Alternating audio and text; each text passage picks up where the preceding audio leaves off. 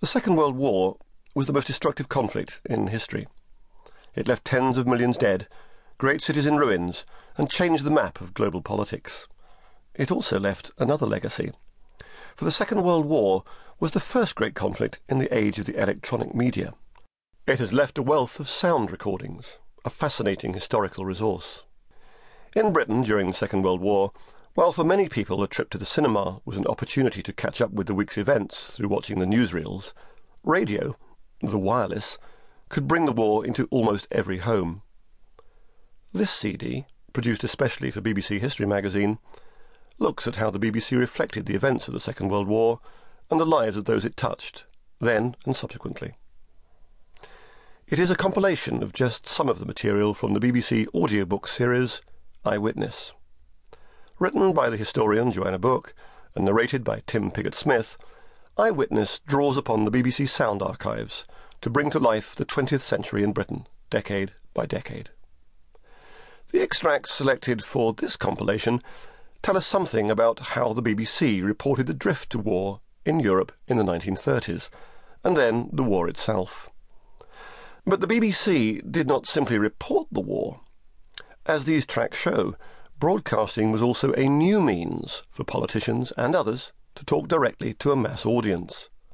Governments could use radio as a means of disseminating official announcements, campaigns, and also propaganda.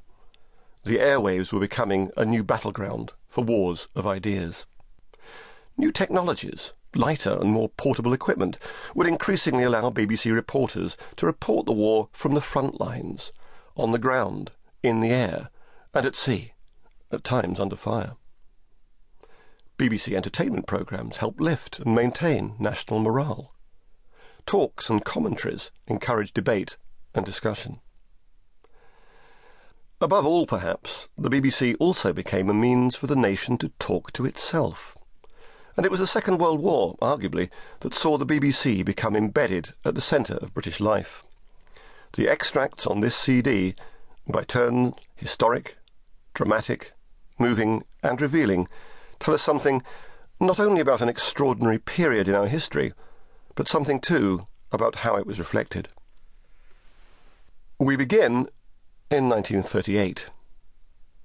Hitler's Nazi Germany, in its latest demand for territorial expansion, has laid claim to the Sudetenland region of the fledgling state of Czechoslovakia. As Europe fears an imminent war, the British Prime Minister, Neville Chamberlain, broadcasts to the nation.